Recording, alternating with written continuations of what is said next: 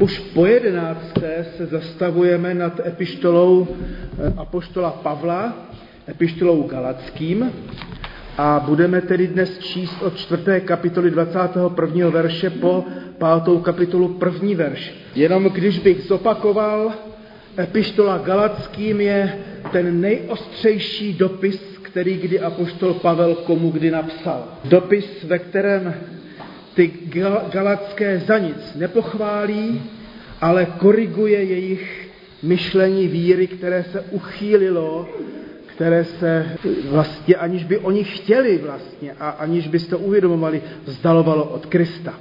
A dnes máme tedy část toho dopisu, kterou jsem si nadepsal Svoboda v Kristu. A tady bych ještě předznamenal možná, že my křesťané opravdu neumíme žít svobodně ve víře v Krista, a proto je i pro nás často mnohem lákavější nebo i přirozenější dokonce najít si nějaká přesná zákona, pravidla, podle kterých bychom jaksi se dobře orientovali, plnili či neplnili, ale orientovali se.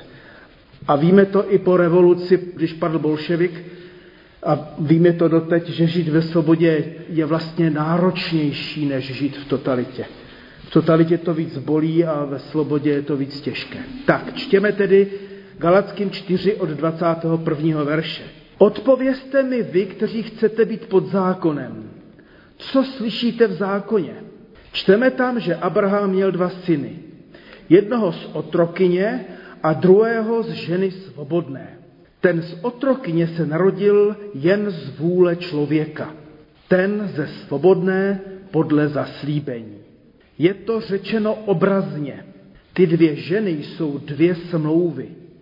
Jedna z hory Sinaj, která rodí děti do otroctví, to je Hagar. Hagar znamená horu Sinaj v Arábii a odpovídá nynějšímu Jeruzalému, neboť žije v otroctví i se svými dětmi. Ale budoucí Jeruzalém je svobodný a to je naše matka. Vždyť stojí psáno, raduj se neplodná, která nerodíš, jásej a volej, která nemáš bolesti, neboť mnoho dětí bude mít osamělá víc než tak, která má muže. Vy, bratři, jste dětmi zaslíbení jako Izák. Ale jako tenkrát ten, který se narodil pouze z těla, pronásledoval toho, který se narodil z moci ducha, tak je tomu i nyní.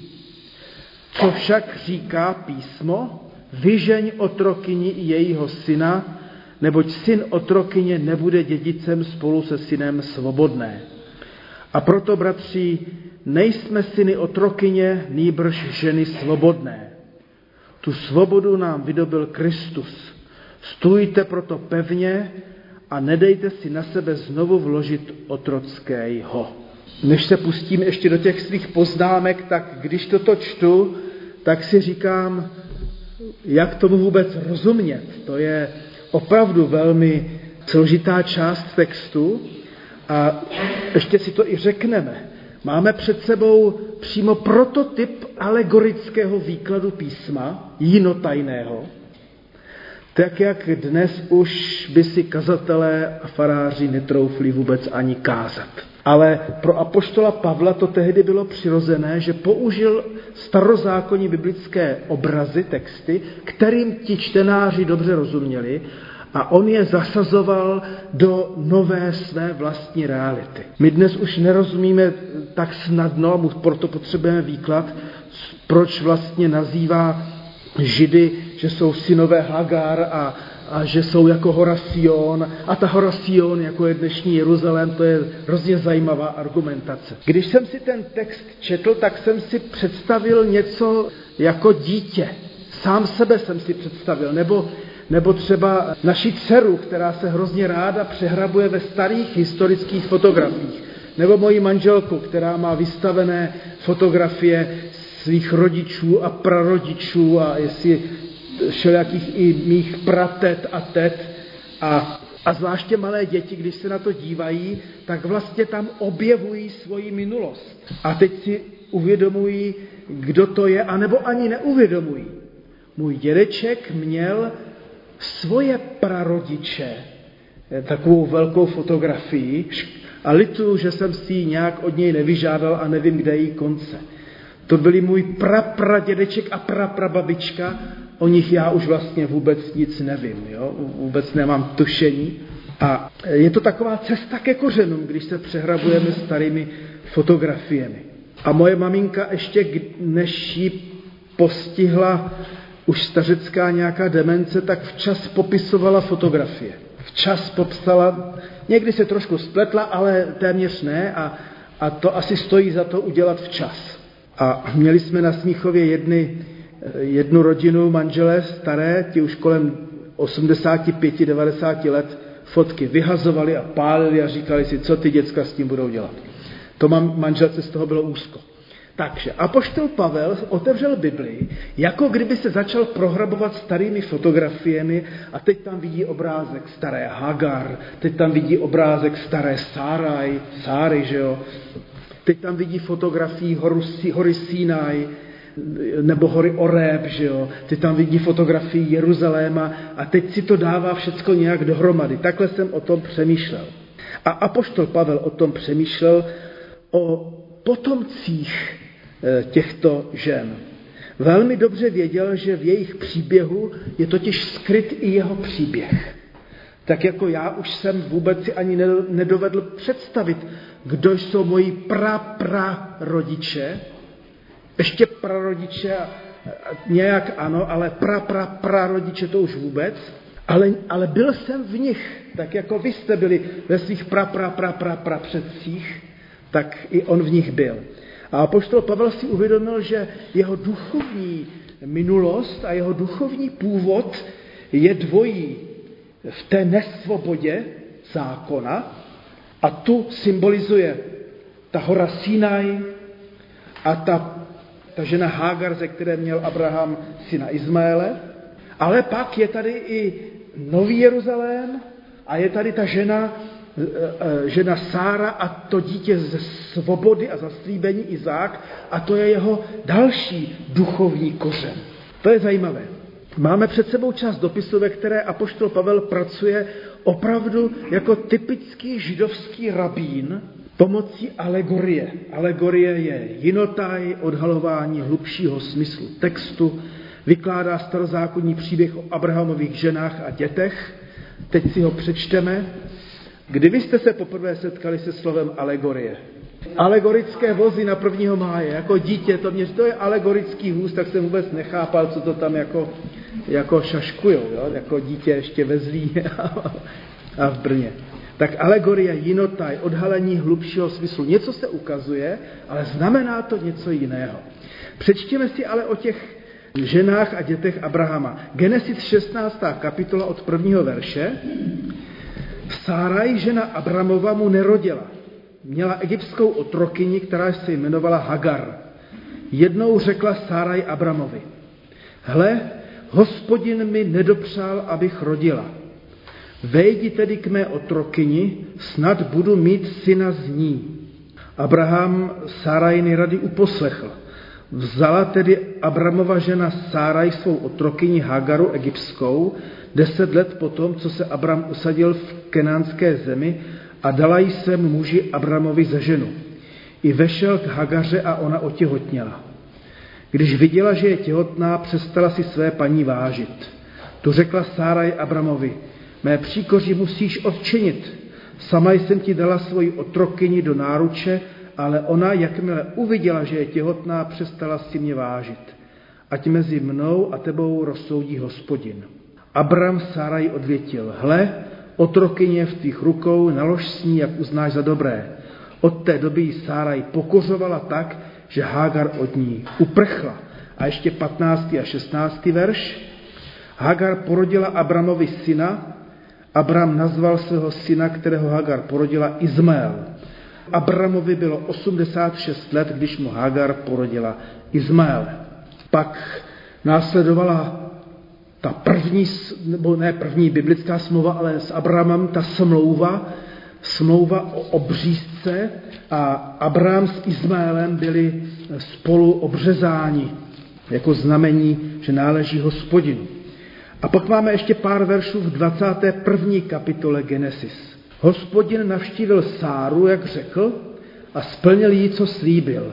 Sára otěhotněla a Abramovi, ačkoliv byl stár, porodila syna v čase, který mu Bůh předpověděl. Abraham dal svému narozenému synu, kterému Sára porodila jméno Izák. Když mu bylo osm dní, Abraham svého syna Izáka obřezal, jak mu Bůh přikázal. Abrahamovi bylo sto let, když se mu syn Izák narodil. Tu Sára řekla, Bůh mi dopřál, že, že se mohu smát. Se mnou, ať se směje každý, kdo o tom uslyší. A dodala, kdo by byl Abrahamovi, Abrahamovi řekl, že Sára bude kojit syny. A přece se mu porodila syna, ačkoliv je stár. No a pak následoval ještě příběh toho, kdy, kdy došlo ke konfliktu mezi eh, tím Izmaelem a Izákem a, a, a Hagar s Izmaelem byli vyhnáni pryč. Toto všecko apostol Pavel dobře znal, eh, ty příběhy znali od dětství i, i ti jeho židokřesťanští posluchači a čtenáři. Téma se týká tedy srovnání Izmaele s Izákem, tedy dítěte z otrokyně a dítěte ze svobodné, Sínaje a se Sionem. Sinaj to je ta hora, eh, které byl dán, dáno desatero a smlouva. A Sion to je hora zase pro změnu v Jeruzalémě, ale jak jsme četli, ono to stejně ještě je v tom, tím apoštolem Pavlem tak zkomplikované, že ještě i ten, ještě rozlišuje mezi starým a, a budoucím Jeruzalémem. Hagar se Sárou svobody s nevěstou pozemského Jeruzaléma s nebeským Jeruzalémem. To jsou ta srovnání alegorická jinotajna. A Pavel se zde dotknul takové velmi citlivé otázky, kdo je pravý dědic, kdo je pravý syn, kdo je pravý křesťan, kdo je pravý člověk, který správným způsobem následuje Boha. Protože Izmael i Izák se hlásili ke stejnému otci Abrahamovi samozřejmě. A dodejme, i ke stejnému hospodinu se hlásili. Židé v době pána Ježíše i apoštola Pavla se také hlásili k tomu, že jejich duchovním otcem je právě Abraham, otec víry. A samozřejmě Bůh hospodin. No a my dnes máme také všelijaká srovnání a často se srovnáváme, i my křesťané. I lidé mimo církev. Lidé řeknou, že věří v Boha, ale co to znamená? Protože my taky řekneme, věříme v Boha. Kde kdo dnes řekne i, že věří v Boha? Ale zdá se, že ne každý je věřícím v Boha a ctitelem hospodina v tom smyslu a duchu, jak zde píše apoštol Pavel. Pavel napsal jinde v 2. Korinským 3, 6 až 11, litera zabíjí, ale duch dává život, nebo duch obživuje. A tak i dnes mohou mít lidé v ruce tutéž Bibli jako my, mohou ji i číst, ale vůbec nebudou počítat, že je to boží slovo a nebudou to ani jako boží slovo číst a, a tak podobně. A nebo hrozí nám, mě i vám, že si to boží slovo nepravým způsobem vyložíme. Stejně tak může být člověk vychováván od dětství v církvi, veden ke Kristu, a jeden může být kristovec skutečně křesťan a druhý ne. Pán Ježíš ve svém kázání zašel dokonce jednou tak daleko, že viděl lidi, kteří v jeho jménu kázali, činili zázraky, vymítali démony a říkal, že přece nejsou jeho. To je Matouš 7, 21, 23. Takže vidíme, že, že někdy ta hranice, hrana mezi pravou vírou a nepravou může být vlastně nepřehledná nebo tenká, nebo ještě, jak bych to jinak řekl. Židům Ježíš řekl, když se s nimi přel, a to si třeba doma přečtěte, Janovo evangelium 8. kapitolu. To je snad úplně nejostřejší polemika, kterou můžeme najít eh, mezi Ježíšem a, a těmi jeho bratry Židy, kdy se tam vzájemně častují nadávkami nebo invektivami spíš. Oni mu říkají, ty jsi samařán, jo, a, a on jim říká, že jejich otec je ďábel a není to Abraham, tak je to prostě na ostří nože teda vyhrocen. Judaistům, tedy těm židokřesťanům v galackých zborech, kteří eh, měli za to, že kromě eh, života eh, z milosti a z pouhé víry je třeba ještě důsledně dodržovat znění zákona, dal Pavel jasně na vědomí, že vlastně nejsou jeho bratřími, ale jsou svůdci. To je strašně ostré slovo a já bych si to ani vlastně nedovolil vůbec tak, eh, jen tak o někom říkat. A tak si odpověsme sami sobě na starou otázku, kdo teda je křesťan? Kdo je skutečně křesťan? Pavlův dopis nás vlastně k tomu nějak jako vybízí. A tady bych eh, byl rád, abychom, abychom se uchopili toho alegorického dnešního výkladu a zkusili si na to odpovědět spolu s apoštolem Pavlem. A jenom zase odbočku bych udělal, nesnažme se tak úplně moc porovnávat s druhými v tom smyslu, že jsme pak rádi, že my jsme jako vítězové. Jo? Spíš zkusme, zkusme pokorně se eh, tváří v tvář tomu textu a, a výkladu textu se postavit. Tak eh, křesťan je ten, kdo není pod zákonem, ale pod milostí, tedy je spasen pouhou vírou. To je křesťan. Křesťan je ten, jehož otcem je otec víry Abraham, eh, nehledě na to, že to říkají i jiní. Pořád si nemůžu nevzpomenout na Ježíšovo podobenství o koukolu v, v, to, v té pšenici. Jak ti učedníci by rádi to vytrhali, vypleli a pán Ježíš říká, prosím vás, nedělejte to, to byste udělali víc škody než užitku. Takže křesťan je ten, kdo se narodil z ducha a nikoli jen z těla. Všichni jsme se narodili z těla samozřejmě, z těla našich rodičů. Ale pro víru v Ježíše Krista, pro jeho oběť, pro to, co pro nás učinil, když jsme mohli přijmout Ježíše, tak jsme byli znovu zrozeni z Ducha Svatého. To znovu zrození není z nás, není to náš výkon, i když máme na tom spolu podíl.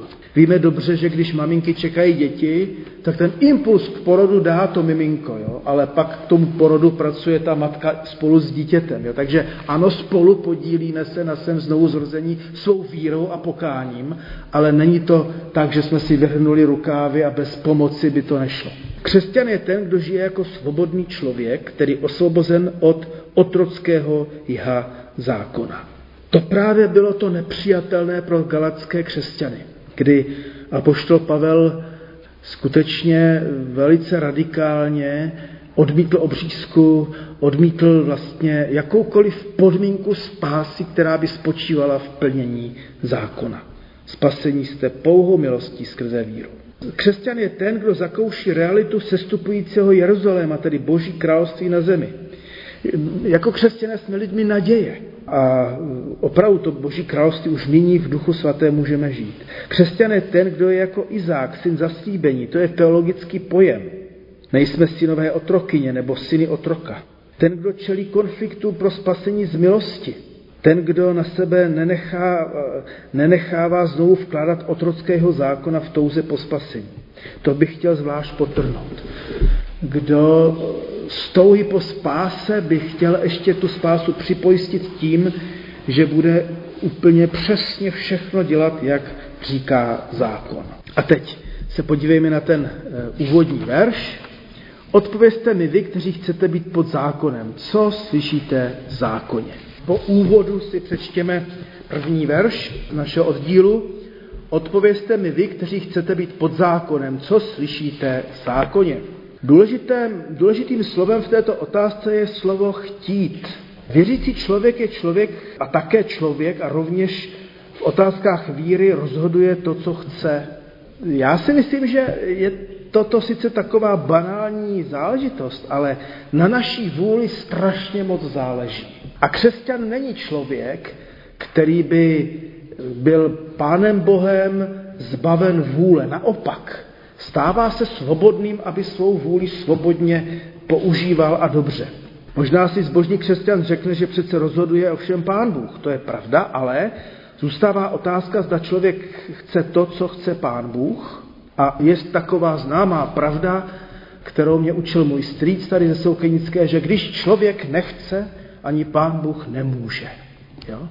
Ta naše vůle je obrovská a pán Bůh ji respektuje. A tak si dejme pozor na své předporozumění Biblii, na naší vůli velmi záleží. Co vlastně já tam chci vidět, co tam chci číst, co už dopředu očekávám. Jo, to, to někdy je velký problém. Jsme odpovědní za své myšlení víry, za své tužby, i duchovní, náboženské tužby, nejen za ty svoje tělesné, za ty svoje vášně, které třeba máme. Je pravda, že lidská slabost je taková, že někdy člověk nechce ublížit a přece ublíží. Dva chtějí dobro, ale každý jinak. Nakonec je z toho třeba někdy velký konflikt. I to se stává. I to máme v Bibli popsáno třeba v tom těžkém sporu Pavla s Barnabášem. Oba chtěli dobro. Proto si pravdivě přiznávejme své pohnutky a to, co chceme i nad Biblí a co tam chceme vidět. A nebo co jsme se tam už naučili vidět a co nechceme už vidět jinak. A poštol Pavel měl obrovskou pokoru, když učil křesťany, říkal, nyní vidíme jenom částečně, jenom jako v zrcadle. A ještě tehdejší zrcadla byla e, nekvalitní, naprosto nekvalitní, vyleštěné kovy, nesrovnatelné s našimi zrcadly. Nyní vidíme jenom částečně, poznáváme, vidíme jako v zrcadle. I Pavel si byl vědom, že jeho poznání duchovní je částečné. Dost často se skrývá i za věručnými diskuzemi, hádkami a spory jen obyčejná lidská ambice vládnout a určovat třeba hlavní tón v teologii a prosadit to, jak já tu Bibli správně chápu, bez vnitřní otevřenosti nechat se poučit, že třeba některé věci jiný křesťan vykládá lépe. Tak jako apoštol Pavel z našeho pohledu jistě lépe vykládal i starý zákon, než tak jako chápali a vykládali tehdejší galačtí. Křesťané v Galácích chtěli ke své víře na sebe nasadit ještě chomout plnění Mojžíšova zákona a Tóry. Oni nespochybnili Ježíše jako mesiáše, nespochybnili Ježíšovu oběť na kříži, ale devalvovali tím, že bylo potřeba ještě k tomu obřízka a další plnění zákona. Abychom tomu ještě jinak porozuměli, začali věcem nepodstatným dávat privilegium. I naše víra je výslednicí toho, co Pán Bůh chce, i to, co my chceme. Jde jen o to, abychom svou vůli poddávali Bohu. Pavel se rozhodl judaistům na jejich argumenty zákonem argumentovat slovy zákona, aby mu rozuměli. Oni mluvili skrze písmo svaté a Pavel mluvil také skrze písmo svaté. Zase se tady můžeme poučit, dokonce i ďábel používá Bibli občas. Vys Ježíšova pokušení na poušti. A poštol tak činil oprávněně, neboť zákon není jen desatero, ale pro Židy byl zákon všechno. Všechno, co je v Tóře, všechny i ty příběhy, to je zákon. Jo? To, to je důležité si říci. A tak jsme četli o těch dvou potomcích Abrahamových. Čteme tam, že Abraham měl dva syny, jednoho z otrokyně a druhého z ženy svobodné. Ten z otrokyně se narodil jen z vůle člověka, ten ze svobodné podle zaslíbení. To je to historické pozadí té Pavlovy argumentace. Abraham měl dva syny, Izmaele Izáka, jeden měl matku otrokyni, druhý matku svobodnou. Logicky Pavel takto dovozuje, z otrokyně se rodí otroci, ze svobodné se rodí svobodní. Izmael se narodil z lidské iniciativy, z lidského popudu, narodil se z lidského rozhodnutí, Izák z boží milosti a moci.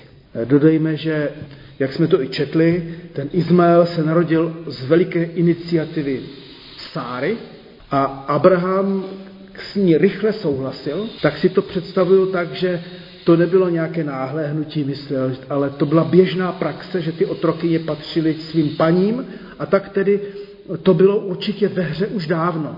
Případ Jákoba, který pak měl nejen dvě ženy, ale i dvě otrokyně těch žen jako běžnou praxi eh, k rození dětí a potomků, to jen potvrzuje, že to nebyl výmysl, že to nebyla novinka, tak já tomu pořád říkám něco jako děti ze skumavky. Nejde to jinak, tak když to jde ze skumavky, tak to půjde ze skumavky. Mezi Izmaelem a Izákem se jedná o protiklad původu, ač otec je stejný. Takže ta podobnost Izmaela a Izáka je velmi, velmi, velmi blízká. Řekněme si to na rovinu, i podobnost v těch monoteistických náboženství, islámu, judaismu a křesťanství je obrovská. Jo? Možná, že ta podobnost je větší než rozdílnost, i když to třeba nechceme slyšet. Jo? Věříme v jednoho Boha. Jo? S Janem Křtitelem by se dalo říci, že Izák a jeho potomci jsou vzbuzení z kamení. Jan Křtitel kázal Matouš 3.9, nemyslete si, že můžete říkat náš otec je Abraham. Pravím vám, že Bůh může Abrahamovi stvořit, tedy vzbudit děti z tohoto kamení. Zkrátka a dobře, Izák se narodil už jaksi proti zákonu přírody. i proti veškerému očekávání a tak dále. Jak ovšem čteme u apoštola Pavla v Římanoch ve čtvrté kapitole, Abraham měl naději proti naději. Takže ještě to semínko malinké víry a naděje u toho Abrahama bylo. Opět vnímáme, jak velký rozdíl v životě člověka i člověka věřícího, jako byl Abraham, a jeho osobní chtění a vůle. Abraham byl také tedy jenom rozkolísaný člověk. Také řešil jako věřící v hospodina svůj život všelijakým nouzovým způsobem. Měl tedy syna Izmaele ze své lidské a manželčiny vůle a chytrosti. Měl i syna Izáka z božího zaslíbení. Izmael s Izákem k sobě měli tak blízko a přece byli tak vzdálení. Podobně jako má k sobě blízko zákonické křesťanství s křesťanstvím milosti a svobody. To bych možná zapakoval. Má k sobě blízko i strašlivě daleko zákonické křesťanství, důsledné plnění všeho a křesťanství milosti a svobody, to si domyslete i sami pro sebe. Pozoruhodná je poznámka o Arábii, která navazuje letitý konflikt mezi muslimy a židy.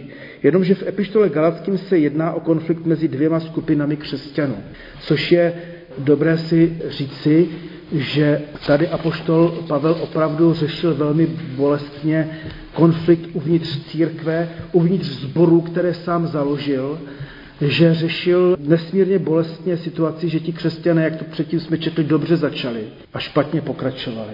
Že se vlastně v očích Pavla vzdali úplně Krista. No a teď jsme u toho alegorického výkladu dvou smluv. Hagar znamená horu Sinaj v Arábii a odpovídá nynějšímu Jeruzalému, nebo žije v otroctví i se svými dětmi. Ale budoucí Jeruzalém je svobodný a to je naše matka. Vždyť stojí psáno, Raduj se neplodná, která nerodíš, jásej a volej, která nemáš bolesti, neboť mnoho dětí bude mít osamělá více než ta, která má muže. Vy, bratři, jste dětmi zaslíbení jako Izák. Ale jako tenkrát ten, který se narodil pouze z těla, pronásledoval toho, který se narodil z moci ducha, tak je tomu i nyní. Co však říká písmo, vyžeň otrokyni jejího syna, neboť syn otrokyně nebude dědicem spolu se synem svobodné. A proto, bratři, nejsme syny otrokyně, nýbrž ženy svobodné. To jsem už trošku ještě přeskočil. Pavel upozorňuje, že, na, že se pouští opravdu do alegorického výkladu obrazného, jinotajného, jak už jsem řekl, v židovství tak velmi častého a také i v křesťanství v určité době. Svým způsobem i já jsem takhle byl vychováván, ne tak v tak silné alegorii a přece, kdy, kdy eh, bratr kazdel Jan Urban kázával starý zákon a ukazoval ty předobrazy Ježíše Krista v Josefovi, v Mojžíšovi, v Jozuovi. Jo? A to byl Kristus. Na jejich, jejich příbězích ukazoval Krista a učil nás, jak celá Bible je kristocentrická. Ale je ten eh, alegorický výklad do určité míry nebezpečný. Musíme prostě vědět, že, že, že se ho dopouštíme. Hagar se Sárou dvě ženy Abraham, Abrama, Abrahama jsou prostě ty dvě smlouvy. Hagar znázorně horu Sinaj, dítě otrokyně Hagar je samozřejmě otrokem. Paradoxně ale přirovnáno také k hoře Sinaj, kde byl dán Izraeli zákon. Sinaj byla přece hora smlouvy na cestě ke svobodě a ne k otroctví, protože utíkali z Egypta, z otroctví a tady možná můžeme nějak chápat, co se může stát i nám křesťanům, že jsme osvobozeni od hříchu a pak se zase staneme někdy otroky hříchu a zase zapadneme, tak jako recidivista se prožije léčení a pak zase do toho vletí. Takové argumentaci lze porozumět jedině mimo starý zákon s porozuměním, co přinesla Ježíšova milost. Protože to, co se stalo v Kristu, to přece jenom je ve starém zákoně jenom v náznacích. Sára eh, taky vidí, eh, apoštol Pavel je hora Sion, tedy hora v Jeruzalémě. Ač to tam Pavel takto neuvádí. Čteme v listu Židům totiž. Hagar představuje nynější Jeruzalém, město pod zákonem, pod otrockým mehihem, tedy on myslel tehdejší židovství. Můžeme si vzpomenout, jak pak se nakonec vrátil do Jeruzaléma a jak ho tam zatkli a jak ho obžalovali a, a, a tak dále. A jak se tam hájí. Podobně jako v případě hory Sion byl Jeruzalém městem krále velikého synonymem svobody a chrámu. V argumentaci Pavel, Pavla to byl ale starý Jeruzalém. Pavel už vidí nový Jeruzalém. Sára je onen budoucí nový sestupující hořejší Jeruzalém, město svobodné od, od otrockého jha, od hříchu. Vše je nové. Takže nemáme dneska před sebou vůbec jednoduchý text eh, k tomu pochopení a eh, stojí za to si to možná doma pročíst, promyslet znovu. A tam jsme četli o tom konfliktu. Pavel aplikoval svůj alegorický výklad na konflikt křesťanů, kteří jsou pro Ježíše osvobozeni k novému života z ducha a těch, kteří prosazují plnění zákona. Kdo se drží milosti, tak by to ten Pavel řekl, to je Izák. Kdo se drží milosti, to je Izák. To znamená, jeho původ není tělesný, ani nacionální, ale duchovní. U Jana čteme, těm pak, kteří ho přijali a věří jeho jméno, dal moc stát se božími dětmi. Ti se nenarodili jen jako se rodí lidé, jako děti pozemských otců, nýbrž narodili se z ducha. Pavel dává tady porozumět svým čtenářům dávné události vyhnání Hagaris a Izmaela. Když to čteme knize Genesis, tak je to strašlivě kruté, jak tam ta Hagar odloží to své dítě a jde umřít žízní a, a pak je pánem Bohem zachráněna vlastně. Mně se to líbí i proto, že že ten Izmael s tou Hagar jsou pánem Bohem skutečně zachráněni. A že ten příběh Izmaele by nás křesťany rozhodně měl nějakým způsobem pozitivně nějak vést ke vztahu i k Arabům, i k muslimům. A neměl by v nás ten příběh vyhnání Hagary a Izmaele vzbuzovat hněv a, a nenávist a odpor vůči těmto monoteistickým našim spolu lidem. A dostal požehnání. A dostal požehnání. Přesto platí, že Hagar musela být vyhnána a tady to Pavel vlastně říká, musí z nás být vyhnáno zákonické křesťanství. Musí z nás být vyhnán ten pocit, že až když budu plnit, tak teprve teprv budu pro Pána Boha přijatelný a budu spasen a tak dále. A řekněme si na rovinu, samozřejmě, že Pán Bůh chce, abychom nekradli a, a nesmilnili, abychom uctívali jednoho Boha, samozřejmě. Jo? Ale běda, pokud bychom si řekli tak a teďka já to, pane Bože, dělám, jak jsem to viděl kdysi v televizi, v domově důchodců byl rozhovor s nějakou 90-letou babičkou a ona říkala, já se Pána Boha nebojím, já jsem nikdy nikomu nic zlého neudělala. Prostě takové to sebevědomí, že já jsem žil mravně, dobře, správně, vždycky jsem konal to, co jsem se dočetl v písmu svatém a tím pádem se smrti ani Boha bát nemusím. To je obrovský vlastně jako omyl, to by mělo být vyhnáno z nás. A Pavel vede křesťany i nás ke svobodě. A proto, bratři a sestry, nejsme syny otrokyně, nýbrž ženy svobodné, tu svobodu nám vydobil Kristus, stůjte proto pevně a nedejte si na sebe znovu vložit otrockého. Podotýkám, tady tím otrockým jhem nejsou naše hříšné závislosti. Není to prostě moje kleptománie, že prostě musím šlohnout cokoliv uvidím. Jo? Jo? Prostě není to moje přirozená lenost. Jo? Ale to otrocké jeho je to, že člověk je jaksi povinen, aby pro Boha byl přijatelný plnit soubor 365 zákonných nařízení, o kterých čteme v Tóře. John Stott napsal ve svém výkladu, každý je svou přirozeností otrokem, dokud není naplněním božího slibu vysvobozen. Je tedy každý Izmaelem nebo Izákem. Buď je stále ještě podle své přirozenosti otrokem, nebo byl boží milostí vysvobozen. Onu svobodu si ale nesmíme nechat nějak vzít, brát na sebe musíme jen Kristovojho. No a Kristovojho netíží a netlačí. To je dnešní výklad, přemýšlení nad textem